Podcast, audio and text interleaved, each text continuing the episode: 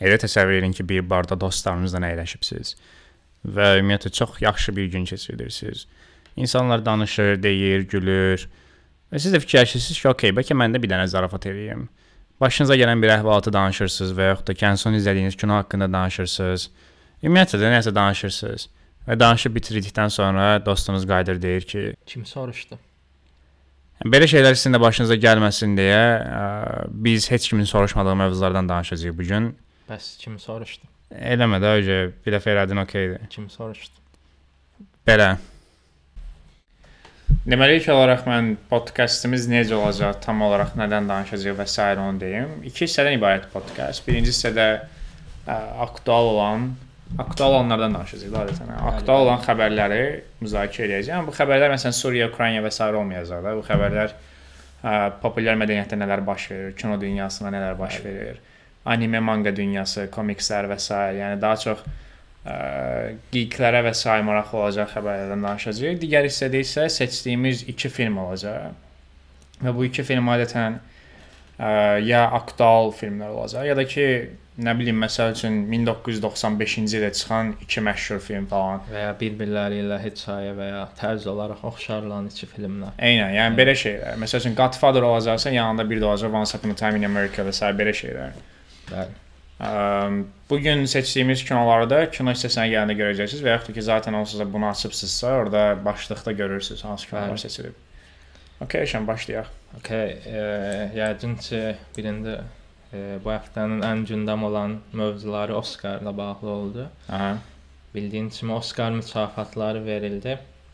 E, Oscarlarla bağlı ən çox yadda qalanlardan biri oldu ki, Dune filmi 6 Oscar aldı. Düzdür, bunların heç biri e, ən yaxşı film, ən yaxşı aktyor və ya e, ən yaxşıları deyildi. Daha çox texniki tərəfdə idi Oscarlar. Ən yaxşı filmi Coda aldı, ən yaxşı rejissoru Jane Campion. E, Bir-bir deyil, istəyirsən, yəni keçməyək. Məsələn, Best Picture-da, Okay. yəni ən yaxşı filmdə Koda. Kodanın alması. Yəni açığı ə, məncə yenə Oscar belə yumşaq oynadı. Oscarın ümumiyyətlə yaxşı kinolarla bağlı problemi var. yaxşı kinolar seçmir. Əslində Kodan çıxsaq məsələn geridə qalan filmlərə bax bir dənə Don't Look Up, Belfast. Don't Look Up-ın orada olması onsuz da çox Onun mənasızdır. ümumiyyətlə adını şey eləməyək məndə. Mən də Amma məsələn The Power of the Dog ola bilərdi də. Mən Power of the Dog deyirdim, amma e, Drive My Car e, verməmələrini başa düşə bilirəm. Son neçə ildə artıq xaricilərə verirlər. Və Parasite-ə falan verdilər. Şey oldu da biraz. Yəni, biraz. Bəsdir. də. Bir il Yapon, bir il Koreya və Yəni, bu kifayətdir. Yapon Yəni. verməmişlər, amma nə? Romada Best Picture almışdı. Yox. Mən Yox. ən yaxşı xarici aldı. Okay. Bəlkə Ha, eynən Koda aldı amma deyək. Koda onsuz da şeydir səfərləmirsə. Həm də Koda işlədiyi mövzuda Oscarın kriteriyalarına çox uyğundur sanki. O heç hansı da Oscar, məsələn Green Book Oscar almışdı yəni. o il çox. Ay həmin il idi də Roma ilə Green Book-un bir yerdə olduğu. o idi. Həmin il idi. Hə. Okay, mən də düyünün danışaq da amma. Düyün Dune Dune m, şahəsərdir. mən də düyünün düyünün ən yaxşı film və ya şeyləri almamasının əsas səbəbi yəqin ki, yarımçıq olmasıdır. Lord of the Rings belə üçüncü filmdə aldı, yəni ən yaxşını. Ona görə ikidə də ala bilər. Birinci kitab ikidə qutaracaq çünki. yox, bir şey demək istəyirəm. Yəni məsələn Lord of the Rings finalda aldı da ən Yəni yaxşısını. Lord of the Rings. Eynən, məsələn mən güman edirəm ki, Dune-da da sonuncu yəni- yəni- tamamlanmış hekayə alacaq. Yəni buna mən də, də verməmələri də yaxşı çünki kino ya qutarmır. Yarımçıqdır deməli, Heç nə yəni. prosta Timothy ekrana baxır qutarır. Səhraya falan baxırıq Eynən. belə qutarır. Kinonun da böyük bir hissəsində səhraya baxırıq. Yəni ən yaxşı aktyor da Will Smith. Will Smithdən danışacağıq. Yəni açığı King Richard-a baxmamışam. Ona görə tam dəqiq deyə bilmirəm, amma gördüyüm qədərilə deyirlər ki, digərləri qədər layiq imiş, digərlərindən daha Mən də artıq. burada falan. kim alsa layiq olardı. Mən də. Kim alsa layiq olardı. Yəni Denzel Washington almasa olardı. Ya. Andrew Garfield çox. Nəysə. Tik Tik Boom'dakı Andrew Garfield zor idi. Yəni Mən mənə də. çox ləzzətlənmişdi. Mən də ən müzakirəsiz olan Best Supporting ən yaxşı köməkçi aktyor gedirəm. Hə, ikinci dərəcəli aktyor. Troy Kotz, Kotsur, Troy. Troy Kotsur. Kotsur. Mən də o ən layiq olanlardan biri idi. Amma şey də ala bilərdi məsələn, Cody Smith McPhee, o şey The Power of the Dog-dakı oğlan. O böyük ehtimal özünü oynayıb biraz. niyə? O biraz məndə baş rol kimi idi. Baş rola daha çox. Mən baş rol qoysalar məndə daha çünki kinonun e, Benedictlə bir yerdə daşıyırdılar kinonu.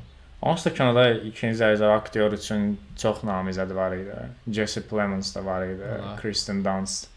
O da ola bilərdi məsələn. Amma Cody Smith Ki onsuz da onların səfərimizə oldu, var namizədliyi. Kristen Dunst'ın da namizədliyi var. İkinci dərəcəli aktrisa olaraq təbii ki. Jesse Plemons'un da var. The Power of the Dog-dan. Başqa digərləri. Aktrisalardan heç bir fikrim yoxdur. mən də açıb. Yəni oradakı siyahıdakı bütün aktrisaları sevirəm əslində. Jessica Chastain olsun, Chastain. biraz çox satmayan filmlər idi. Düzünü desək. Feminizm. Ofisdə də zəif idilər. Ya mən bu biraz ümumiyyətlə nominasiyalar çıxana qədər bir dənə Spencer-ı bilirdim ki, orada Kristen Biraz Stewart. feminist mövzuya toxuna bilər. Qadınların baş rolunda olduğu filmlərin çox satmaması. Bir Sosial də yəni bilmirik də o kinolar həqiqətən də yaxşı idi. Ona görə bir şey deyə bilmərəm. Məsələn, o ki siyahıdan həqiqətən heç mənə Vice of baxmamışam. Timothy yaxşı filmdir deyə bilirəm. Andrew Garfield da oynayıb. Andrew Garfield oynayıb deyə yaxşıdır yoxsa? Yox, prosta Andrew Garfield vurğulamaq istədim. Nicole Kidman var, yəqin ki, yaxşı oynayıb. Olivia Colman onsuz da almışdı bir neçə bundan qabaq. Olivia Colman arada bir gəlir onsuz özü üçün. Ən yaxşı köməkçi aktrisada da əslində qəşəng. Budan Oradan da heç bir fikrim var idi. yəni. Niyə? Bir dənə Kristen Dunst bilirəm. Belfast-da da baxmısan deyə. Belfast-da baxmamışam ya.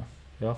Orada da Judy Dench. Əslində Judy Dench nə bilim, bilmirəm. Yəni mən şeyə problem yoxdur. Yəni, məsələn mən bilirəm ki, buradakı aktrisalar yaxşı rol oynayıblar. Mən əminəm ki, Jessica Chastain olsun, Olivia Colman olsun, işlərini layiqincə görüblər. Problem kinonu bilməməyimdədir. Yəni məşq demək istəyir ki, qadın düşməni deyil heç. Ya yəni ümumiyyətlə film haqqında heç bir fikrim yoxdur. Yəni mən onsuz da oradakı Best Actress-dakı hər aktrisanın bəzi kinolarına baxmışam da, amma ki və performanslarına da tanışam. Ən yaxşı xarici film Drive My Car məndə layiq idi. Orada nə isə müzakirə etmək Əslində edəcəyik. digər Hand of God və Worst Person in the World da içinə də baxdım, çox bəyəndim. Amma Drive My Car ən yaxşı filmi belə alsa, yəni səsim çıxmadı. Amma Bir dənə dostum biz Oskarlara canlı baxanda da qayıdıb demişdi ki, bu ümumiyyətlə ən yaxşı xarici film nominasiyası ən yaxşı film nominasiyasından daha güclüdür buradakı siyahılara görə. Elədir. Hər il olur özdə. Yəni mən o 3 kinoya baxmışam, o üçü də ki, ən yaxşı filmlərin arasındakı ən bütün filmlərin hamısından yaxşı. Yəni məndə də. Ən yaxşı animasiya. Animasiyalardan biri Lukaya baxdım. Ə, ki əslində biraz da Lukanın qalibiyyətini fikirləşdim. Amma ona görə fikirləşdim ki, Encanto barədə heç bir fikrim yox imiş. İndi mən Encanto Amerikada konkret qasırğa kimi bir şey yaratmış yəni. Machines baxmadım. Ona da baxmışdım. Netflixdə idi. o. Biraz məndə zəif qalırdı nisbətən, amma O Oscar filmdir. animasiya filmi deyil onsuz. Başqa ən yaxşı musiqidə Billie Eilish adaşım aldı. Xeyir olsun. Ona da sevindim. Hans Zimmer təbii çox layiq idi məndə. Məndə Hans Zimmer düyün filmini daşıyan cəhətlərdən biri idi. Hans Zimmer'in bir dokumentarisinə baxdım. Deyəsən Vanity paylaşmışdı. Orada ümumiyyətlə bütün mahnılar necə hazırlanır falan izah eləyirdi. Və adam danışanda məsəl üçün demir ki, mən bunu belə elədim, mən bunu elə etdim falan. Həmişə deyir ki, biz. Çünki arxasında çox böyük bir komanda var. Hətta orada ə, cello-da ifa edən bir qadını mən Instagramda follow eləməyə başladım belə Asiyalı. Adı yadıma çıxdı. T ilə başladı, amma tam dəqiq deyə bilməyəcəm bu dəqiqə. Belə amma məsələn özdə məsələn orada konsertlər olur hal-hazırda, turlara və sair çıxırlar və indi də aktiv davam edirlər bu arada. Ona görə onsuz da Oskarlarda deyildi. İsveçrədə falan idi səfərəm məsələn. Məsələn orada konsertinə baxanda görürsən ki, ən qabaqda olanlar qadınlardır belə. Yəni ə, şoumen olaraq qadınları ön plana çıxardıb və arxa fonda özüdür və digər ə, musiqiçilərdir. Məsələn o Hans o komandaya baxışı, komandadakı gender balansını qorumağa çalışması və s. mənim çox xoşuma gəlir. Hans Zimmer həqiqətən şəxsiyyət olaraq da çox böyük şəxsiyyət. Hmm. Yəni bütün reportajlarına, müsahibələrinə falan baxsa çox hiss olunur bu həqiqətən. Bir də məsələn Vanity-də bir yerdə musiqi alətlərindən danışaq. Ümumiyyətlə Dune-da o oriental ab-havanı versin deyə. Sən orada başladı danışmağa düdükdən və bir də balabandan. Sadəcə orada belə Armeniya düdük falan söhbət var idi, amma mən ona yenə də baxanda indi Armeniyan olaraq tanına bilər, amma istərsən biz də istifadə edirik də. Bəli. Ona görə biraz da şey oldum ki, bu adam həqiqətən baxır mədəniyyətlərə, ölkələrə ki, mən o vibe-ı vermək üçün hansı musiqi alətlərindən istifadə edə bilərəm və s. Yəni onsuz da Dune filmində e, musiqisini filmə görə yazmayıb bu arada. o vaxt ilk dəfə kitabı oxuyandan Hə, sonra 13 yaşında falan. Eynən kitabı oxuyub deyib ki, mən bu kitaba mahnı yazmalıyam və gedib bəstələyib, yəni belə adamdır. Bir də o qışqıran qadın da çox qəşəng qışqırır. Eynən. Oskarlardan demişsən, yəqin ki, Oskarların ən qalmaqalı mövzusuna keçid eləyə bilərik. Amma danışmıyor yəni. Onu Biraz onu şərh eləməyə prosta yəni onsuz hamı şərh elədi onu. yəni xəbərləri demək istəyirəm ki, Will Smith 10 il o. ban oldu, ban oldu deyə bilərik. Yəni Yəni açığı çox adam sevindi belə. Mən gözləyərdim ki, Oscar'ını alsınlar. onun Oskarını almaq. Amma o da biraz qəribə olardı. Təsəvvür onun Oscar'ını alırlar, sonra deyirlər ki, "Okey, indi Benedict Cangə sənə veririk." Yəni. Həm də ondan başqa Oskarları bundan qabaq Oskar almış çox daha qalmaqallı adamların olması da biraz necə? Roman Polanskilər olsun, Hə. şeylər olsun. Ora Oralara onsuz da belə, məsələn mən bu məsələdən sonra Chris Rock'un stand-up'ından sonra Ricky Gervais'in. Golden Globe çıxışlarına təzədən baxdım belə. Özdə o 6 dəfə falan olub və mən Beş 4-ünə də. 5-inə baxdım da. Orada həm Roman Polanski zarafat edir. Özü Roman Polanski zarafat edəndə belə səssizlik atmosfer dəyişir e, zalda. Və sonra da qayda deyir ki, sifətlərini belə. Eynən, eynən. Və sonra da qayda deyir ki, kəsin də səsinizi. Mənim vecimə deyirəm, siz onunla işləyibsiz, mən yox. Bunu da Harvey Weinstein barədə deyir. Eynən bir də e, Epstein intihar eləməyib Hə, kimi bir şey. Bunu deyə sonra deyir ki, bilirəm o sizin dostunuz idi, ha. Ricky Gervais də açıqlama verib ki, mən Chris Rock'un yerində olsam, e, Jada Smith-in saçı ilə yox, sevgilisi ilə bağlı zarafat eləyərdim. O da maraqlı mövzu idi. E, Bunun o Will Smith-in məsələn indi o şapalağına çox fokuslanırlar. Məncə oradakı fokuslanmalı olmalı olan məsələ şapalaq deyil. Will Smith onsuz da bir ara meme idi. Onun bir dənə ə, bilmirəm o tam olaraq nə idi. Bir dənə reality TV proqramında Jada Smith-lə otururlar qabaq-qabağa söhbət edirlər. Və orada orada mem çıxmışdı. Belə Will Smith kədərli-kədərli baxırdı eynən, Jada. eynən. Və orada o pain şeyi çıxmışdı, meme və çox məşhur idi Smith bir falan. ara depressiv insan Eynən və bu neçə ildə onsuz da aktual idi. Orada şapalağı görəndən sonra məncə insanlar daha çox bunun psixoloji hissəsinə fokuslanmalı idilər ki, bu adam hal-hazırda nələr yaşayır. Demirəm, yəni buna görə ona bəraət qazandıran. Əksinə, yəni sadəcə o səbəbi başa düşün ki, bu adamla bu adamın ümumiyyətlə əlaqəsində nələrsə yaxşı deyil. E, bəli, bir daha xatırladırıq ki, şiddətə qarşıyıq tamamilə. Məhz burada şiddəti dəstəkləmir.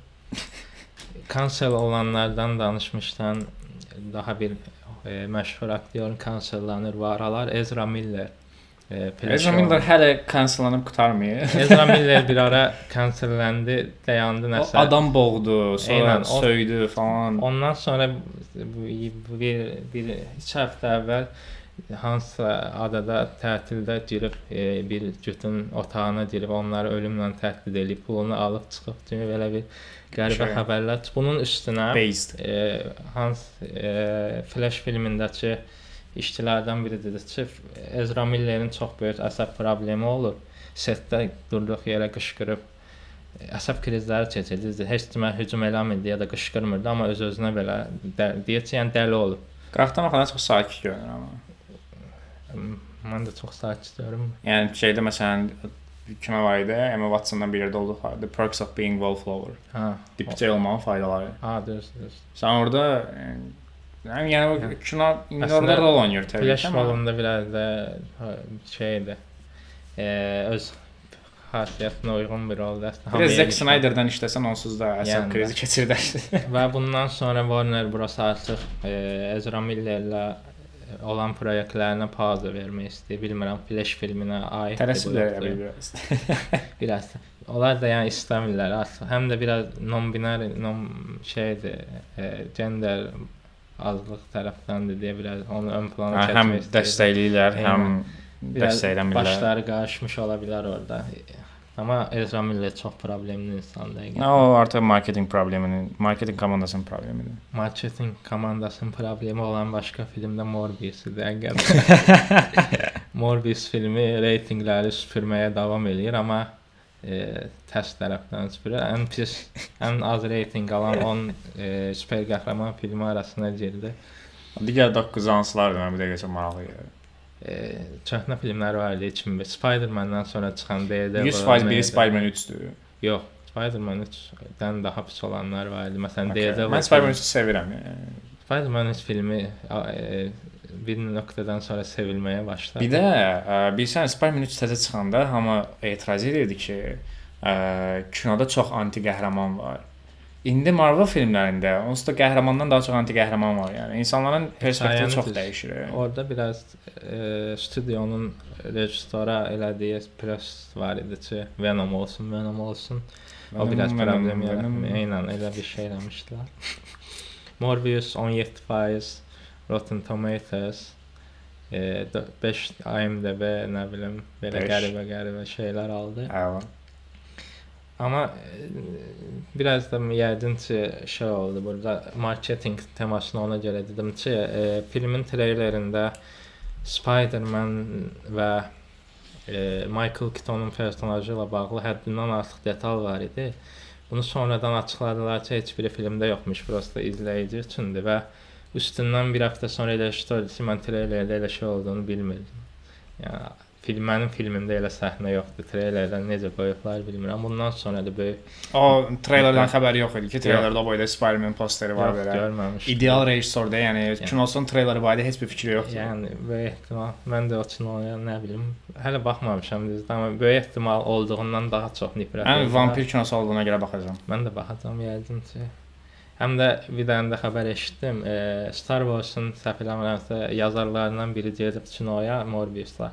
Yarım saat sonra o qədər gülüb ki, kinodan qovulub ya. da e, və Star Wars-un hansı yazarı? Yəni tam olaraq bilmirəm. hansı Star Wars-un Prosta yazarı? biosunda Star Wars gördüm. Okay. Çox araşdırmadım. Jared Leto da yenə öz metod aktyorluğu ilə e, gündəmə Yəni bir düşür. kere ümumiyyətlə metod aktyorluğu danışaq yəni. Onu danışacağım indi. Hə, okey. E, Jared Leto kinoda axsıyırmış. E, kinoda axsayan personaj olduğundan aralarda da axsıyırmışdı. Daha gerçəkçi olsun. Ona görə VC-yə falan gedəndə əl arabası ilə aparırlarmış.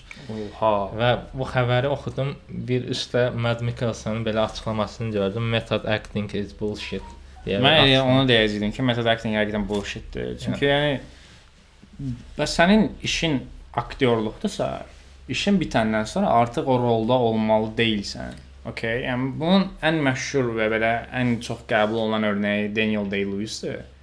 Sən Daniel Day-Lewis-də də mən onu təqdir edirəm. Ayrıca Lincoln-da adam hamıdan tələb eləyirmiş ki, bəs mənə Mr. President deyin. Axı orada Lincoln canlandırır. Aha.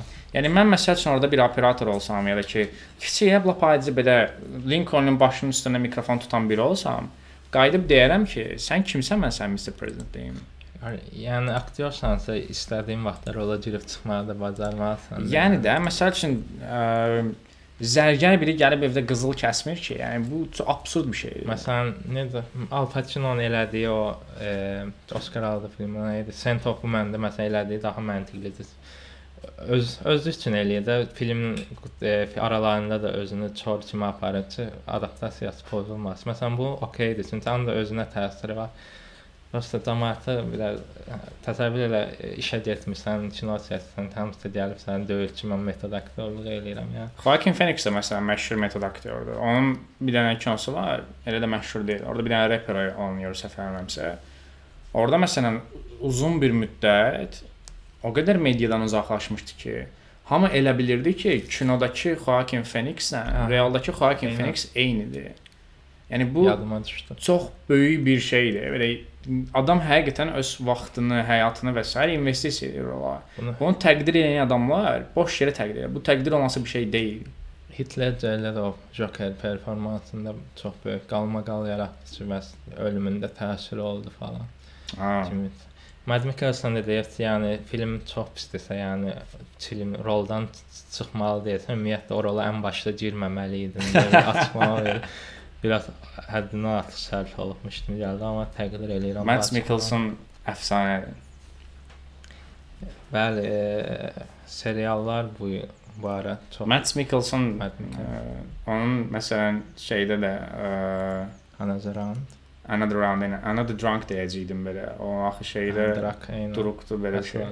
Orada da çox yaxşı idi. Yəni mən ümumiyyətlə onun gördüyüm və yaxşı olmadığı rolu yoxdur. Filmi var, biri var idi məsələn Netflix-ə çıxmışdı, action filmi idi belə. O action filmin adı nə idi? P, ilə başlayır deyəsən. Sən o çox mənasız, absurd kino idi, amma rolu yenə də ya- yaxşı oynayırdı. Matt Mikkelsen'ın görünüşündən dəttə filmi çıxartmaları çox qəribə görünüş var. Yəni tam Hə. film üçün, kamera üçün. Yaşlanıram adam. Bu həftə başqa çoxlu seriallarla bağlı yeni məlumatlar gəldi. E, ondan qabaq əslində e, iki e, yeni film e, reytinqindən danışırıq. Onları da qeyd edeyim. Birincisi Everything Everywhere at Once filmi bu yaxınlarda sinemaya çıxdı və e, reytinqləri Bu şeylər mənada süpürən filmlərdən oldu. bu everythinglər, summertimes'lar, sometime'lar, anytime'lar falan. Yəni bu təzə trend falan da belə kinoların adları Elədir. samlar falan. Hətta Məsələn, bir bir də filmdə e, Nicolas Cage-in oynadığı filmdir. Mən qısa yazdım. Massive Talent amma Unbearable Weight of the Massive Talent deyə bir kino var. Kinoda Nicolas Cage kimi oynayır? özünü. Bəli, təbii ki, Nicolas Cage oynayır və onun reytinqi səndə neçədir? Neçə? 100% Rotten Tomatoes. Düzdür, Okay. 25 kritikdən çox mən çox həyəcanlıyam bu filmə. Bu filmlər də artıq e, Everything Everywhere at All One sinemalardadır. Gedib baxa bilərsiniz. Ondan bağlı. Məsələn, dünənlərim Reddit-də ə, Ask Me Question eləmişdi. İndi bilmirəm sizin üçün dünəndir yoxsa yox. Mənim üçün dünən. Yəni dünən ya da sırağa gün olmalı da Mənim üçün səfər dünəndir. Bu da təxminən günayın 10-udur, aprelin 10-u. Nolanın statıyla bu mənim üçün dünən. Sə orada Nicolas Cage deyir ki, ondan daha doğrusu Nicolas Cage-dən soruşurlar ki, bəs David Lynch-lə əlaqə qurursunuz, axı onların Validat Hard filmi var. Ə, o da qayıdır deyir ki, mən əslində bu filmi onun rejissor olmağını istəyirdim. Sadəcə deyə pandemiya dövrünə düşmüşdü deyə. Lynch deyir ki, riskə gedə bilmərəm və s. Ona görə başqa bir rejissorla danışmalıyam. Özünün oynadığı filmi. Hə, bu axırıncı filmi. Hətta mən e, baxdım ilk başda özünü özü oynamaq istəmirdi. Başqa aktyorun oynamağını təklif edib amma e, prodüserlər e, Bir də hə, təkid edib. Onun məsələn çətinliyi çox çəkir. Orada bir dənə də Reddit istifadəçi sual vermişdi ki, bəs indiyə qədər canlandırdığın ən çətin rol hansıdır ki, Nicolas Cage-in filmoqrafiyasında nə qədər çətin Hə. rollar var. Əkil qardaşları oynadı. Hə, hə. Amma məsələn deyir ki, bu kinodakı rol mənim üçün ən çətin idi, çünki həm insanların gözündə bir Nicolas Cage var, həm rejissorun gözündə bir Nicolas Cage var və bir də mənim özüm Nicolas Cage var. Yəni- bilmirdim mən hansını harda canlandıram. Bu bayaq dediyimiz metod acting olub bir növ yəni və bu literally acting, yəni. Təsəvvür roldan çıxa bilmirmiş Nicolas Cage çünki özünü oynayıb. Həyatı boyu çıxmır da belə. Ölənə qədər eyni rolda qalır falan. Bəli. Hə, seriallara tuta bilərik. İlk başda Better Call Saul serialının e, rejissoru Vince Gilligan açıqlama verdi ki, son sezonda e, Walter White və Jesse-ni görməməyimiz ayıb olardı dedi. Okay. Better Call Saul, e, Breaking Bad-i çox sevənlər varsa, Better Call Saul-a mütləq baxın. Yəni heç bir fan servis eləmədən e, çox uğur qazanırlar və bir çoxları hətta Breaking Bad-dan daha yaxşı olduğunu iddia eləyir. Mən biraz qatıla bilərəm, amma müqayisə eləməməyə çalışıram. Walter Mən baxmışam Better Call Saul-a. Amma bu ə, Breaking Bad-in əsas heyətində biraz oyuncaq elədilər kimi gəlir. O El Camino Ya, indi burada falan. El Camino da biraz fan servis filmi idi. Yəqin ki, burada da nisbətən Breaking Bad-in əvvəli olduğu üçün yəqin ki, Walterla Jesse-nin ilk tanış olduğu məktəb vaxtlarını görərik deyə təxmin edirəm, bilmirəm. Yəni amma Better Call Saul-la nəsə aidiyyəti var onların tanış olmağının. Çünki biz onsuz da onların tanış Bilsən görmüşük. necə ola bilər? Saul Goodmana qədər hər Yox, şeyi görmüşük. Görməmişdik. Mən şey edirəm, məktəb vaxtlarında. Hə, lap uşaqlıqdan tanış olmaq var. Bəlkə deyirəm. Amma Saul Goodmana nəsə dəxlisi var ki, ikisi də eyni şəhərdədir də bəlkə qarşılar. Onsuz da yəni burada böyük rol olmayacaq. Lafət 5-10 saniyə görməyəcək Okay. yəni. Mən ə, şey məsələn, bu Saul Goodman oynayan aktyorun adı hazır yadımdan çıxdı. Bob Odenkirk. Bob Odenkirk. Hə, Bob Odenkirk'ın sağlamlıq problemləri olduğunu bilirdim. Ona görə fikirləşirdim ki, yəqin ki, Call Saul belə qalacaq. Yox. Sonradan düzəldi amma. Eynən. Bir ara adam həqiqətən ölürdü yəni. eynən. Eynən. Çox pis xəbərlər idi. Amma mən ən çox təqdir elədiyim şey 6-cı sezondan bu. Yəsən. Dəqiq bilmirəm, baxmamışam. heç. Məncə 6-cı sezondur. 5 sezon boyunca e, heç bir e, Breaking Bad-dan e, nə Walter White nə də Jesse-yə aid e, böyük bir detal görmədən bizə Saul Goodman hekayəsini təqdim elədilər. Bunu böyük təqdir eləyirəm. Bir də ə, Bəli. bu yeri gəlmişəm Bob Odenkirk'ın olduğu bir dənə ə, Amazon animasiyası var. Animasiya. Hə. Aha, indi adına baxım. Aha, Bojack Andan. Andan, eynən, eynən. Bu Andan animasiyasının yaradıcıları BoJack Horseman'ın yaradıcılarıdır və siz əgər həm BoJack Horseman sevirsinizsə, həm Bob Odenkirk sevirsinizsə və bir də ümumiyyətlə belə ekzistensial mövzulara toxunan mövzuları bəyənirsinizsə, bu Andan çox super animasiyadır və bu yaxınlarda da hətta bu ay, aprelin sonları falan ikinci sezon gəlməlidir. Birinci sezon bir neçə il gəl, əvvəl gəlmişdi. Mən hətta baxdığımı unutmuşdum, yəni. Amma bu yaxınlarda bir də baxanda BoJack-a gördüm ki, hə, belə bir animasiya da var idi falan. Maraqlandım ki, ikinci sezon gəlirmi? Gəlir. Bəli. Bu arada Moon Knight-ın e, çox gözlənilən e, Marvel seriallarından biri idi. Yəqin ki, Moon Knight-ın 2 bölümü artıq yayınlanıb. Hə, bilirəm. 3 olsun baxacağam. Mən baxdım 2 bölümə. Oscar idi. Ayaq üstə alqışlanmalı performans dəqiqətən. Adam e, təsəvvür edin ki, iki personality, iki şəxsiyyətə sahib e, bir adamı canlandırır və ikisini elə oynayır ki, sən elə bilirsən ki, ekranda iki fərqli aktyor var. Və metod aktyor deyil. Deyil. yəni belə də olur. Bəli, roldan çıxanda bir iki aksenti qalmayıb. Adam özü də mərkəz Amerikalı. Bu arada Ethan Hawke da var filmdə, onu da həqiqətən. Ethan Hawke-ın mən bir e, açıqlamasını oxudum, e, roluna necə hazırlandığını danışırdı. Bu metod akting eləmirdi bu arada, sadəcə araşdırırdı yəni düşündüm ki, bəs e, bu belə xəstəliyi olan insanlar ən çox nədən qorxar? Həkimlərdən. Deməli biraz həkim olmalı idim. Həmçinin biraz e, ortada şey var, mifologiya var, biraz da papaz rolu, papazla həkimi birləşdirilib falan belə. Yəni mən belə şeyləri çox sevirəm. Oynadıkları personajları həqiqətən araşdıran adamlar. Yəni adamların işi bu dərsini. Bu tam Yəni, sevilməməlidir, amma Çox yenə eləmirlər amma bu aralar. yəni, elə də. Prosta e, axsıyırlar film setində elə bilirlər ki, yaxşı oynayırlar. Ethan Hawke demişkən, bu ə, Before Sunrise, Before Sun, Before trilogiyasının rejissoru Richard Linklater'ın bu yaxınlarda təzə filmi çıxdı, animasiya. Hal-hazırda Netflix-də yayımlanır. Baxmamışam, amma ona baxmağı planlaşdırıram belə. Ümumiyyətlə bu streaming servislərinin olması ə, çox adam indi ümumiyyətlə bu böyük rejissorları falan, xüsusilə box office işləyənlər və s. çox təəssüflənirlər streaming servislərə görə. Amma məncə bu streaming servislərin olmağı ə, rejissorlara çox ə, sahə verir ki, onlar orada rahat gəzsinlər, Eynən. oynasınlar. Streaming servislərə olan nifrət varsa da başa düşmürəm həqiqətən. Çünki həm büdcə ayırırlar, yəni. Irishman filmində Scorsese bütün rahat. gedib heç kim deyir ki, biz çox bu qədər pul verməməliyik. Netflix deyir ki, yox.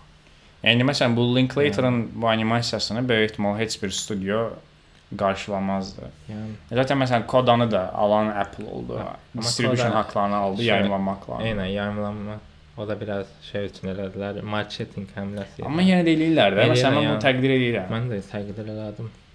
Həmçinin şey, bu arada e, Disney Plus bu aralar bilirsən çox Türkiyə bazarına açıldı və Türkiyə bazarına girmək üçün Atatürk haqqında bir və Atatürk Aras Bulut İynəmli oynayacaq Atatürkü və bura kimlər qoşuldu? Emma Watson və Hans Zimmer. Emma Watson kimi oynayacaq mən çox. Yəqin ki, ingilislərdən kimisə oynayardı. Yəni e, bir adam var ki, Emma Watson bəs. e, mən qorxuram ki, belə dəxilsiz romance falan qoyacaqlar, romantik əlaqələr, münasibətlər Daha çox falan. nədən qorxuram bilsən, Disney-yə daxil belə humoristik gələcək.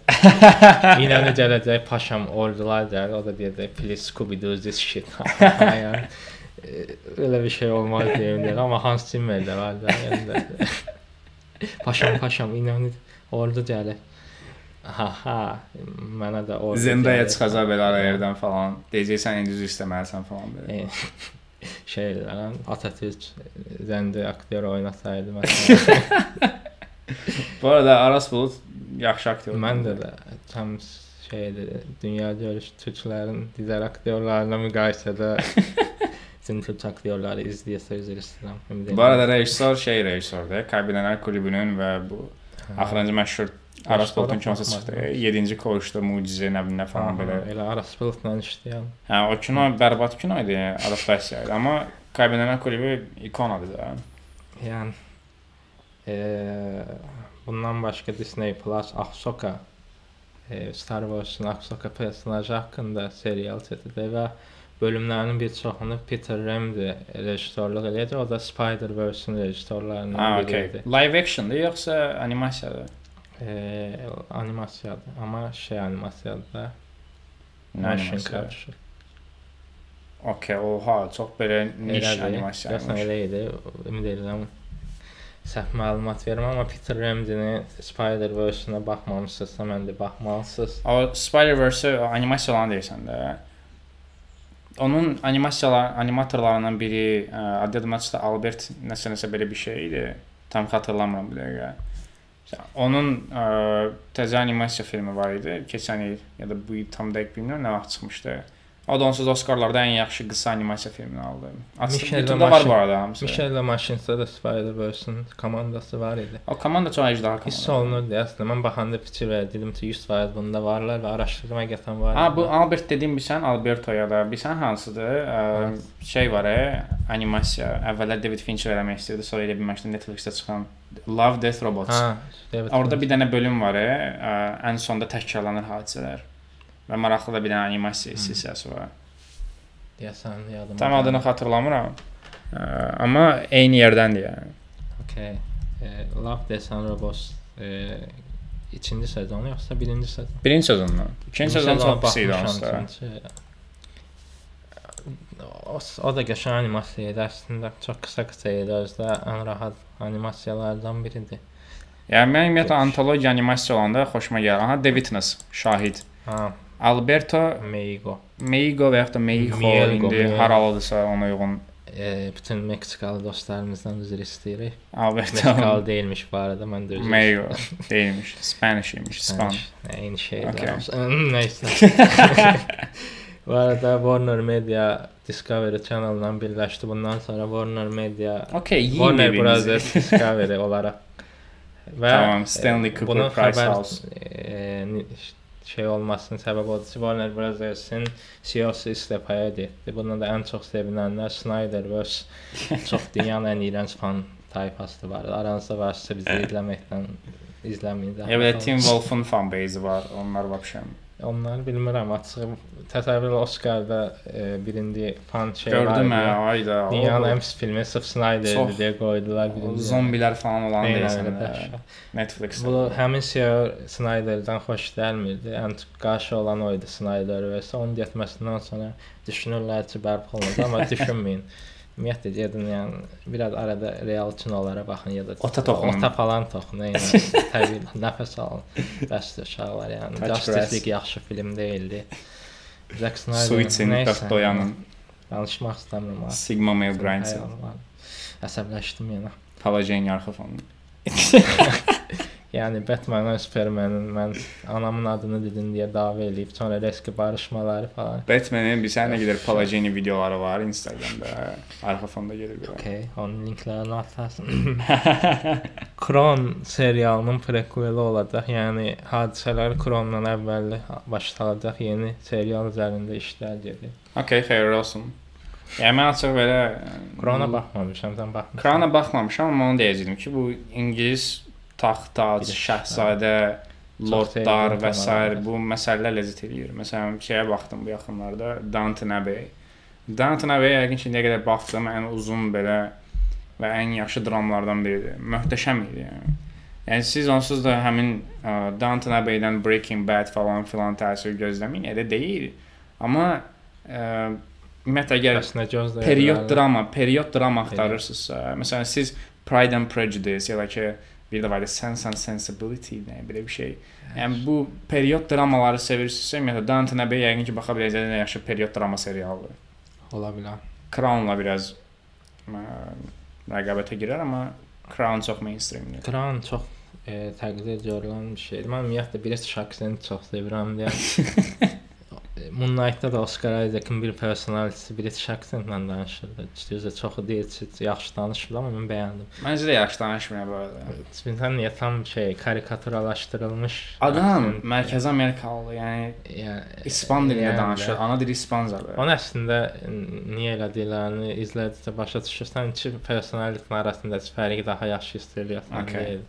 Mən də normal bir şey əslində. Yəni çox da pis deyil, yəni normal. Yəni Oscar Isaac'in British danışması Yəni British accent 256 növü var British accent. Yəni bu dəqiqə durduq yerə hər hansı birimiz hansısa bir e, ingilis kəndinin aksenti ilə danışmış ola bilərik o qədər.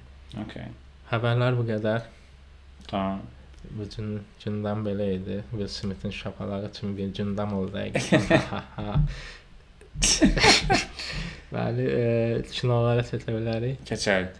Hansından başlayaq? Koda ilə başlayaq. Başlayaq. Okay, Koda Canan öz haqqında danışmayacağam hansısa internetdə elə bir şey var da, yazın baxın nədən danışır. Ümumiyyətlə kino ə, yəni kino konkret göstərir ki, ümumiyyətlə insanların bir-birinə ehtiyacı var. Burada çox radikal vəziyyətdə görürük biz. Ailəsi ümumiyyətlə eşidə bilmir. Ə, və Bəli. sadəcə biri qızları eşidə bilir. Və o da Yəni burada oxuyur.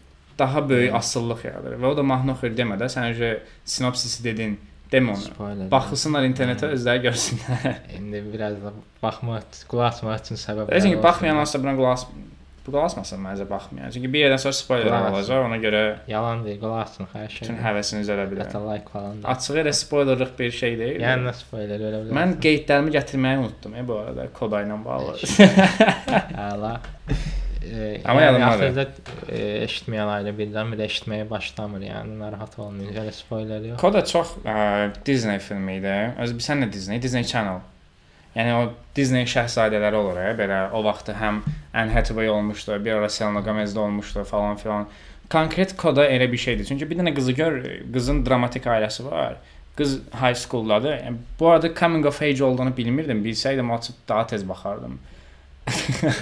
Okay. Məktəbdə oxuyur, bullying, bullyingə məruz qalır.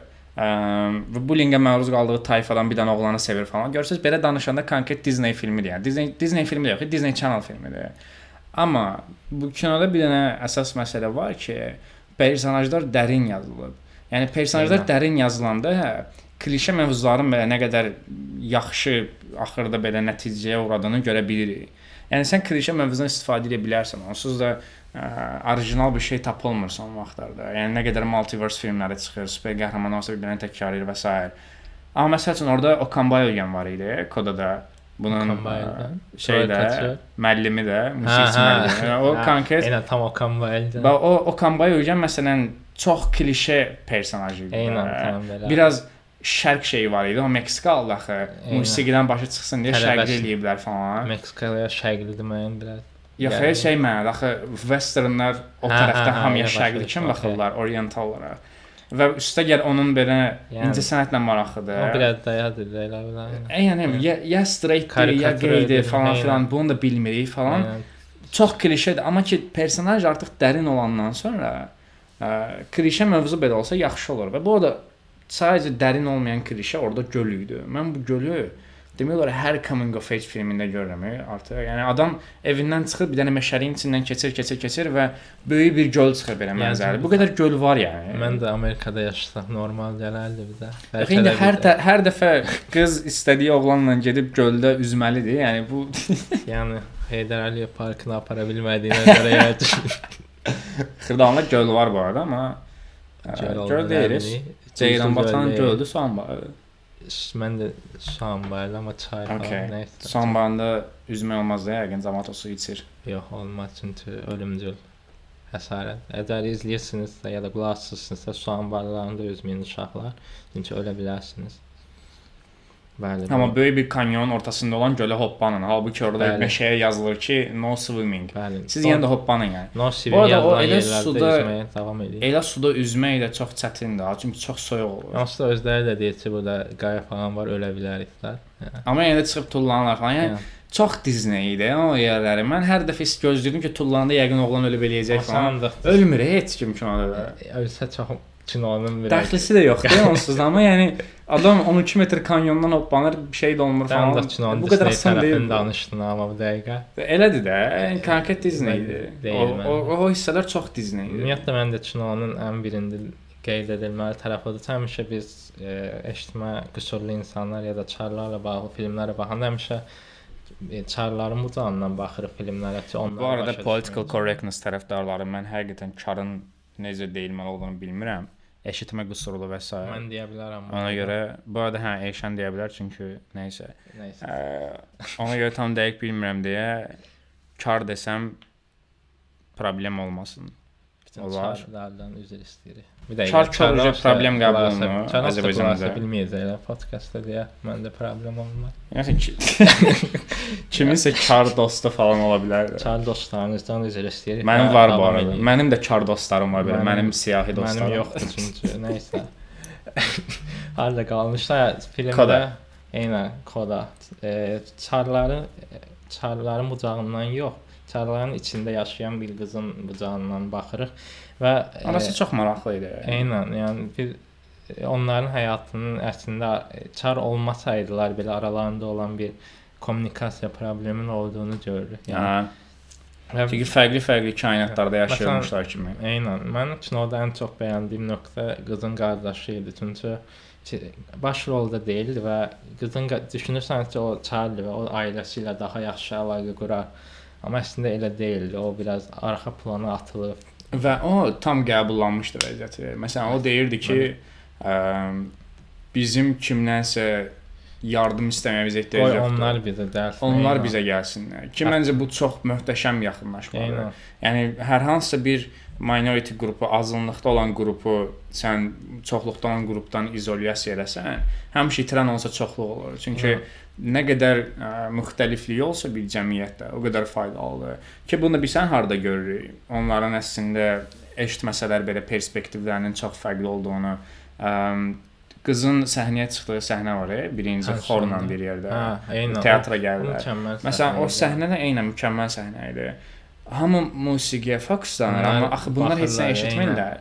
Onlar həm insanları analiz edirlər, həm ə, geyimin pərdə ilə necə uyğun olduğuna baxırlar, həm mimika jestlərə fikir verirlər və s. Orada anası atasına deyir ki, bax bax bizim qızımızı alqışlayırlar. Eynən məsələn, orada artıq görürsən ki, bu adamlar indiyə qədər eşitməyiblər deyə hər şey çox fərqli perspektivdən yanaşırlar və bu konkret onu deməyə çalışır ki, itirən biz oluruq. Yəni eşidən və yaxud da ki, ümumiyyətlə heç bir qüsuru olmayan Yəni, insanlar. Orada olur. bir səhnə var, qardaşı gedib e, eşidən e, balıqçıdılar bu arada. Onlar bir pubda otururlar. E, qardaşı da deyir ki, mən eşitməsə belə orada oturur və dava çıxır falan. Ha. Qardaşım burada bir növ e, özünün e, onlardan fərqli olmadığını, onların bir cəmiyyətin bir parçası olmağa çalışdığını görürük əslində. Aha. Bu və Yəni, bu, bu birinci hissə çox yaxşı idi kinoda. və mən ən çox bu, və bu qardaşı başrol deyildi. Sadəcə yan personajdır və bütün hekayəni demək olar üstündə daşıyanlardan biri idi. Bir də məsələn o birinci hissədə var ha. Məsələn mən bilmirdim ki, bu qədər güləcəm bu kinoda. Mən birinci hissədə çox güldüm. Çox gülməli səhnə Yəni, idi. Yəni. Dəyişə çox güldüm birinci hissədə. Birinci hissə bu arada çox möhtəşəm idi.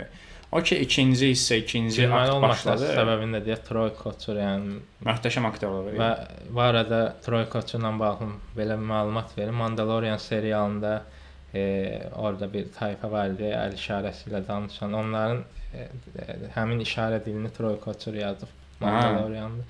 Kotsur bu arada həmin sektorda aktiv olaraq işləyir, yəni bu mövzularla bağlı. Əla. Şey belə özlərindən işarə yaratmaları belə oğlan gəlir qızla orada göstərir, əsərin başına papaq.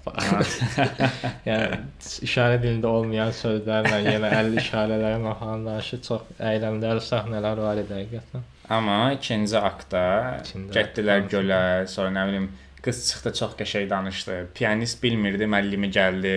Ən sonda ailəsi belə gəldi oturdu. Sonra aparıb yola saldılar. Yola salmamışdan əvvəl gəldi bir də qucaqladı falan. Yəni çox bir də ən sonda hələ şey də gördük. Gedib ətraf mühitdəki insanlara adaptasiya olmasını falan. Yəni niyə belə elədiniz? Nə ilə mən də normal idi çünki biraz şey pozitiv. Yəni, bu çox kino. feel good olur ya. Amma yəni kinonun bəzi ssenarisi fransız bir filmdən adaptasiyadır. Yəni Belier Family olmalıdır. Yəni ona görə adapted screenplay aldı. Ki məncə almamalı idi, mən də almalı idi. biraz onu. qəribə idi. Dün tamamlanmamış ilə. Nə fərqi var? Kitabı O, tam adaptasiya edə bilməyiblər. amma elədikləri yeri möhtəşəm eləmişlər. Mən də Drive My Car ala bilərdi adaptasiya. Drive My Car niyə alsın? 40 səhifəni eləyiblər. Yəni 40 bir- səhifəni adam- eləyə bilməz adaptasiya. 40 səhifə 40 Biz dəqiqə əslində o eləyir. məndə original screenplay belə gedə bilərdi. Eynən, eynən. Yəni kino 3 saat falandır belə. Yəni Ə, adam ora şeyə onu qatır. Drive My Car-da danışarıq. Okay. Yata bilər. Şey əslində hə, yəni orada da böyük ehtimal eyni sonluq olub baxmamışam, amma filmlərin ən böyük e, o həmin fransız filminin ən çox tənqid olunan hissəsi o idi ki, Kinoda cəmi bir eşitmə qüsuru olan e, aktyor var idi. Qalanları hamısı normal eşit eşidə bilən insanlar tərəfindən oynanılmışdı deyə. Bu kinoda bütün heyət kodadır. Eynən. Bu da koda şey deməkdir. Children of the Family. Eynən. E, çar ailələrin uşaqları və filmin prodüserlərində falan hamısının kodadan olan insanlar olub. Yəni ümumiyyətlə film onu çox yaxşı bacarır. Aha. E, Bu arada toxun- ilk ən yaxşı film Oscar-ını almış ilk streaming servis film oldu bu. Netflix, Apple və sair kimi. Okay. Yəni bu artıq o deməkdir ki, gəlin o Netflix o şeyi poza bilər. Don't look up. Lənətini. Lan gəlməsin deyə xahiş edirəm. Don't look up öyle niyə var? Don't Look Up-a bu arada biz belə çox pis baxırıq, amma Amerikada falan dəhşət bir rezonans Eynən. yaradır kino. Niyə bilmirəm. Aydın Bong Joon-ho qayıtdı dedi ki, bəs ə, bu arada da Parazitin rejissorudur.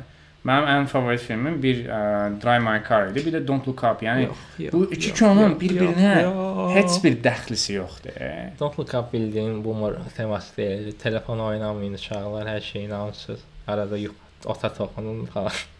Gələn il Go Touch Grass deyə kino çıxıb Oscarlara alsa tərcülənməyəcəm artıq. Taçka Peterson kino çəkir. Hmm, Koda ilə bağlı başqa Oscar alması ilə bağlı məsələn sən də gördün Oscar aldı, şikayətin yarandı. Xeyirli olsun. Məncə o almalı değildi, amma biri də Oscarın yəni şey siyasətini deyil, ay, niyə aldı da deyəm. Niyə aldı da demədim eynə. Yəni ona görə dedim ki, Kanoda planlarımızı pozdu, amma Hı.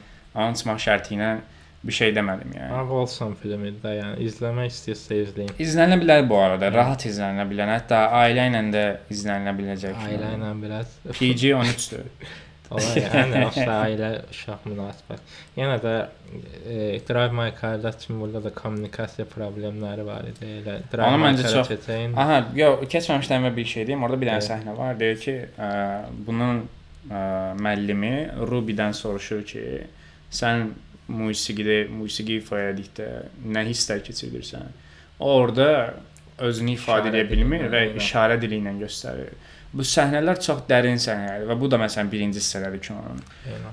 Bu belə personajların dərinliyi o klişeləri biraz gözümdə aparır. Məsəl üçün xüsusi detallar olsun, ə, ümumiyyətlə oradakı quruluş olsun, ssenariniz olsun və qardaşı ilə bacısının orada dialoqu var. Yəni sən Aha. doğulmamışdan qabaq da biz yaşayırdıq. Sonra ara yerdə məsələn Hı, qardaşının Rubinin qız dostu ilə sevgili olmasını falan görüb birbaşa ssenariyə dəxlisi yoxdur, amma göstərir ki, bəs onların da həyatı var da. Bəli. Bunlar figuran ailə deyil. Axı biz bütün məsələn kommunikasiya qurmaq üçün eyni şeyə danışmaq məcburiyyətində deyilik. Eynən, məsələn biz şey. bütün Disney filmlərində görürük ki, ə, bir dənə uşaq var, başrol odur. Bütün ailəsi figurandır amma. Amma burada elə deyil də. Yəni bu bu cəhətdən məsəl üçün çox qəşəngdir. Amma yenə də o klişələrin olması, yəni bəlkə də o klişələr var da əslində koda hal-hazırda kodadır. mən mən də okeyəm ona. Çox Bu okeyəm. qızın 20 yaşı var yəni. 20 yaşlı. Məndən 2 yaş balacadır. Məndən də həm. Bəli. Gedim folla verdim. Aha, bu underage ilə bağlı ə, orada onun qardaşı bunun sinif yoldaşı ilə yaxın Aha. dostu qızla münasibətdə olurlar falan. Qardaşı böyük qardaşdır və neçəsə yaşı var. Qız Evet. böyük ehtimal high school 11-ci sinif, 12-ci sinifində Amerikada necədirsə High school'un son sinifi də amma onun 12 olsun da. 10 17 yaş var da. Yox, e, 12-ci sinif. Hə də 17 yaş var. Still, yəni adamın böyük ehtimal 25-26 yaşı var. 20 yox o qədər böyük deyil. böyükdür. Deyir, orada qayda deyir ki, bir səhnədə sən olmasaydın daha xoş, sən olmayanda daha xoşbəxt idi falan. Onu hiss eləyəcəyə qədər böyük imiş də. Deməli minimum 7-8 yaşı var imiş. Mən də çar olduğunu və çatıb ailədə də olduğunu da nəzərə alsam biraz. Nasıl çox şey görmürəm. Anyway, amma yəni Nəysə o ya. biraz Bu arada pedofiliyaya da qarşı olduğumuzu bildiririk. Qətiyyən dəstək eləmirik. Woody Allen fanatları Özünüzdən balaca insanlar biriyəm. polis ən yaxın polis məntəqəsinə gedib özünüzü təslim etməyinizi tövsiyə edirik. E, Məntiqli. Eləməyə də bilərsən bizə aid deyil. Drive My Car. Buranı kəsə bilərik bilmirəm. Drive My Car. Bəli, maşınımız sür. Super kinodur. Yəni- Drive My Car mənim bu il nəinki bu il, hətta son illərdə ən çox sevdiyim film. Hətta Letterboxd ən sevdiyim 4 film arasında saldım artıq. Favoritlərə. Bəli. Yalan. My Car bilmirəm, haqqında danışa biləcək o qədər şey var. Mən uzun müddət onsuz da belə mürəkkəb kinoya baxmamışdım. Yenə mənim mürəkkəb. İndi Yəni, Bu- Predestination və ya Nolan filmləri üçün mürəkkəb deyil bari. Eynən, burada dəxilsiz mindfuck yoxdur. Yəni o idi, bu nə idi demirsiniz prosta. Mən mindfuck fanatlarını başa düşmürəm. Ona prosta. Yəni adam oturur belə kino bundan məzələnir falan deyir hansı super kinoymuş. Var məndə başa düşmək istəmirlər ki. Yəni sonra triangle var, ə, gəmidə Aha, hadisələr evet. baş verir falan filan. Bir adam o kinodan niyə həzz alsın? Yəqin onlar şlok puzzle falan falan. Eynən də bro get puzzle falan qur. Puzzle-la qurma, nə bilim aç ə, tricky şeylər oyna falan. Yəni Hə, onu da düzdün yadlananda qəşəng ola bilər. Məsələn, Memento mən çox bəyənirəm. Memento-da münasibət məsələsi var idi. Adam öz varlığını sorğuluyurdu falan. Predestination-ı bəyənmirsən, məsələn, baxmamısan deyəsən. Predestination, yəni mən də pis film deyil arada. Məşqdə qatılmıram bu arada. Arada mindfuck qəşəng məndə. bunu klarify edək, aydınlaşdıraq. Bir film mindfuckdırsa, bu o demək deyil ki, o film yaxşıdır. Darkla Predestination-ı yaxşı eləyən ki, əgər yaxşıdırsa, onların mindfuck olması deyil. O bir dənə dəqiqləşdirək. Çünki ona siz elə bir bunun məsəl üçün izləyiciləri var, Darka baxır, deyir ki, "Am, Dark Mindfuck-dır, super kinodur." Deməli digər Mindfuck kino da super olacaq. Bu bir sənə nə yaxşı? Elə bir action filmə baxırsan, deyirsən ki, onda digər action film də yaxşı olacaq. Elə bir. Bu elə deyil uşaqlar. Yəni hardasa bir yerdə mindfuck varsa, bu kino Yəni möhtəşəm prosta deyil. axırda twist varsa bu, yəni o idi. Axırda bilirsən nə olur deməyən filmlər də qəşəng ola bilər. Və Drive My Car belə bir film deyil. Drive My. Car ssenari cəhətdən mürəkkəbdir, qat-qatdır. Mindfuck deyil, Amma amma Michael barədə e, Haruki Murakaminin çox 30 səhifəlik falan bir qısa hekayəsini alıb üzərinə Anton Çexovun Vanya dayı əsərini də inteqrasiya edilmiş şəkildə əlavə edib bunları bir-birinə uyğunlaşdırıb hazır şəkildə qabağınıza qoyub. Elə yeməklər olur, qat-qat qoyurlar. Onun bir şeydir, amma onların bəzən e, onların da bilirsən ki, arada məsələn toster falan olur içinə, hər şey atır, baxanda ürəyim bulanır. Bu elə deyil. Baxsan belə bu elə bu çoban Aynen. salatı kimi möhtəşəm seçimlər var içində. e, Çoban salatının möhtəşəmliyi və Drive nə qədər müqayisə etmək olar bilmirəm amma sadəcə içində pomidor pendir olar. Nəysə, hə. Hə, məsələn bu kinonun içində xiyarı götürsən və yaxud da ki pomidoru götürsən, bu artıq elə olmaz da. Yəni bu hamısı mürəkkəb bir formada yaxşıdır. Analogiyanı dəyişsək xoş. Dəyişək məncə dəyişək. Kinonu salata bənzətmək. Eynən, kinodan danışaq biraz. Kinodan elə şeydir, yəni danışıb baş salmaq olmaz, mütləq baxmalısınız. Kinonun Mütləq. e, title'ı 40-cı dəqiqədə ekrana gəlir, yəni. Hə, yəni mən- kinodur. Mən açığı onun birinci günü bildim qutarı. Sonra dedim axı 2 saat elə keçməyib. Bir də baxdım ki, başlayırmış bu arada. Eynən, biraz qəribə təcrübə idi o. Kino çox həqiqətən hmm, haqqında nə danışmaq olar bilmirəm belə. Kino yavaş, kinonu tərifləyib kino haqqında heç nə danışmır. yəni bayaqdan tərifləyir. Bax, çoban salatını belə daha çox tərifləyir. Kino bir insan, yenə e, bir insanın e, bir neçə insanın aralarında olan kommunikasiya problemlərinin bir-biri ilə uyğunlaşıb bu problemi həll etməyə çalışması kimi bir şeydir. Travmalarla üzləşmək, Aynen. İnsanların kədərini bölüşməyi, Evet. əslində bir insanın özünün kədərindən daha çox belə çünki məsələn bir insanın başına pis bir hadisə gələndə həmişə deyir ki, niyə mən və yaxud da ki özünü dünyanın ən bədbəxt insanı falan hiss edir. Amma biz bu kinoda görürük ki, elə deyil. Referansı yox idi bu. Deyil idi yox. Yox. Ona görə bədbəxt dedim, pis demədim. Ə, amma biz bu kinoda görürük ki, əslində kədər universaldır. Yəni əslində sənin bölüşdüyün kədərin eyni dərəcəsini də başqası bölüşür. Hətta Və bu kədərlər hətta bir yerdən sonra səni formalaşdırır.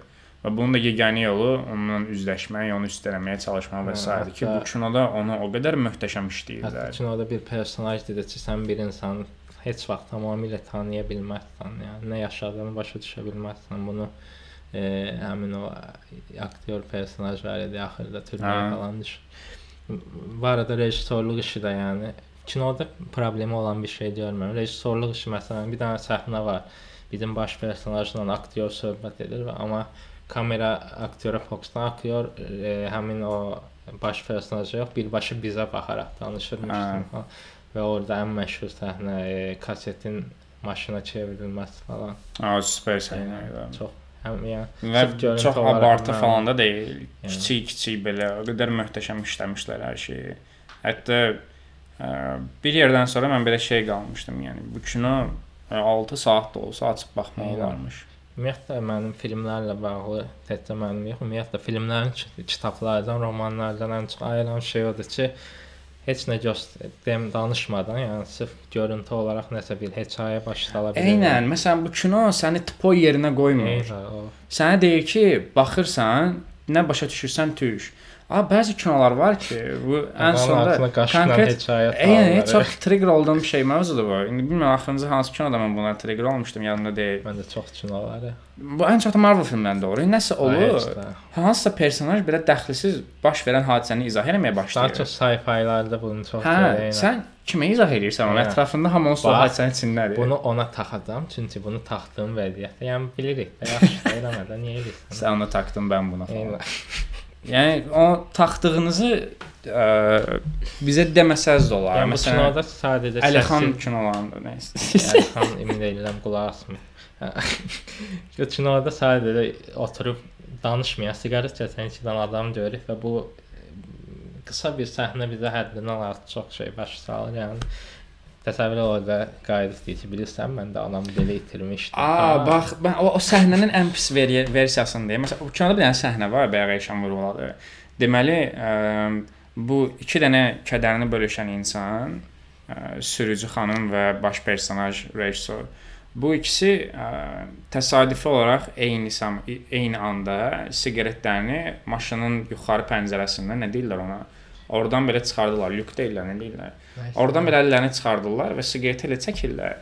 Məsələn, bu səhnədə biz görürük ki, bu adamlar artıq bir-birlərindən tam empatiya qura bilirlər. Eynən. Bunun əksi bilsən necə olardı? Azərbaycan kinosu olsa və yaxud da ki, türk kinosu olsaydı bilsən nə olardı? Rejissor siqareti aşağı endirəndə, siqaret çəkib qutandan sonra qayıdıb sürücüyə deyərdi ki, gördün biz necə yaxınlıq, ikimiz də heç eləmədən əlimizi qaldırdıq yuxarı. Təsadüfə bax, dostum. Deyə- Deyəsən Tanrının işidir ki, biz bir yerə gəlmişik, hə? Bax, mənim də e, səninlə eyni yaşda bir qızım var idi. Eynən, mənim də Eynən. arvadım ölüb falan. Bax, bəlkə də Drive My Car Visit. ha, görsən, maşın sürürük, drive my Aynen car. başa kinonun adına fikir verin. Drive My Car biz də maşın sürüyoruz. Başa düşdük. DiCaprio mem olur da belə. Aynen. Don't Look Up, bəli. yeah. Don't Look Up-da da vardı məsələn. Don't look up başda nə Eynən. onsuz da, yəni dayanmadan qışqırırdılar. "Aa, gördünüz, e, prezident şey vecini almadı və dünya dağılır və bir ye- 76 saat bundan danışacağıq yəni. və Drive My Car-da izah olunan heç bir səhnə yoxdur, heç bir line, heç bir hadisə, Fikirləşsən. personajların heç bir fikirləri. Eynən. Baxırsan və bir növ refleksiya kimi, güzgüyə baxırmış kimi baxırsan Yəni personajlara. bir də şey heç qeyd eləmədik. E, Vanya dayı Vanya dayı ortaya qoyurlar və möhtəşəm. hər personaj ayrı dildə danışır, biri də işarə dilində danışır. Yəni Aha. bu özü belə yəni kinonun və Vanya dayını bilmirsə bu arada Vanya dayıda da hekayələr kinoda e, personajların başına gələn e, hekayə ilə paralellik təşkil edir. Və hərəsi ayrı dildə olması bir növ insanlar nə qədər fərqli dildə danışsalar belə emosiyalarla bir-birlərini başa düşürlərmiş kimi. Yəni qısaca Vanya dayı ilə filmi izah eləyir, yəni sıfır çox yəni mükəmməl filmdir. Bəzən belə mənasız suallar olur e, ki, başına gələn bu hadisəni bir sözlə ifadə elə, ya da ki, baxdığın serialı Eynən. bir sözlə ifadə elə falan. bir cümlə Mən bu, falan. eynən bu suala nifrət edirəm, amma ki, Drive My Car barədə bu sualı versələr, qayıdıb deyirəm ki, universal, yəni hər cəhətdən universaldır. Yəni həm kino göstərir ki, yaşadığımız emosiyalar beynəlxalq universaldır. Hər kəs dünyanın hər bir nöqtəsində sənin yaşadığın dərdin çox böyük ehtimalla eynisini Afrikanın ucqarlarında da bir adam yaşayır. Yəni bir insan bunu biləndə yalnız olmadığını artıq hiss edir, yəni. Üstəgəl zaten teatrda hər dildə danışılması, ə, hətta dildə danışılmaması belə orada ə, eşitmə engelli biri də var. Bə, e, işarə dili ilə İşarə dili ilə danışır. Ya da Kore işarə dili, adi işarə dili. Ha. Yapon işarə dili yox. Kino Yaponiyada keçir. Və bir dənə də maraqlı detal var. Maşın, e, bütün maşınlar e, bilirsiniz Yaponiyada e, rol sağ tərəfdə olur. Kinoda e, baş personajın maşını sol, rolu sol tərəfdədir və bunun heç vaxt izah eləmirlər nə kimsə bu rolu ilə bir şey olur. Prosta görürük yəni. Bu da əslində biraz maraqlı detal. Sonluğu necə interpretasiya edin sən? Nəyi? Sonluğunu. Hə, sonluğu məndə e, sonluqda görürük ki, həmin o bizim sürücü qadın normal Yox, sənin fikrin nədir? Onu demək istəyirəm indi, onu okey. deyirəm. Görürük ki, həmin e, bizim baş personajın maşınına minir və kinoya baxanda görürük ki, o maşın onun üçün qad e, ölən həyat yoldaşının bir xatirəsidir. Bu maşını həmin qadına verməklə həmin o xatirədən bir növ xilas olur artıq ölülərlə yaşamır da, yəni həyatına davam elədiyinin bizə bir mesajı idi. Həmçinin bunun davam eləməsi də qızın da davam eləməsi ilə paralelliyin göstərir ki, həm o, həm bu davam edirlər həyatlarına. E, hə, okey. Mən də interpretasiya etmişdim ki, artıq rejissor maşını o qıza verərək bir növ ə, həyat yoldaşının kədərini unutmuş olur, artıq onu üstələmiş olur.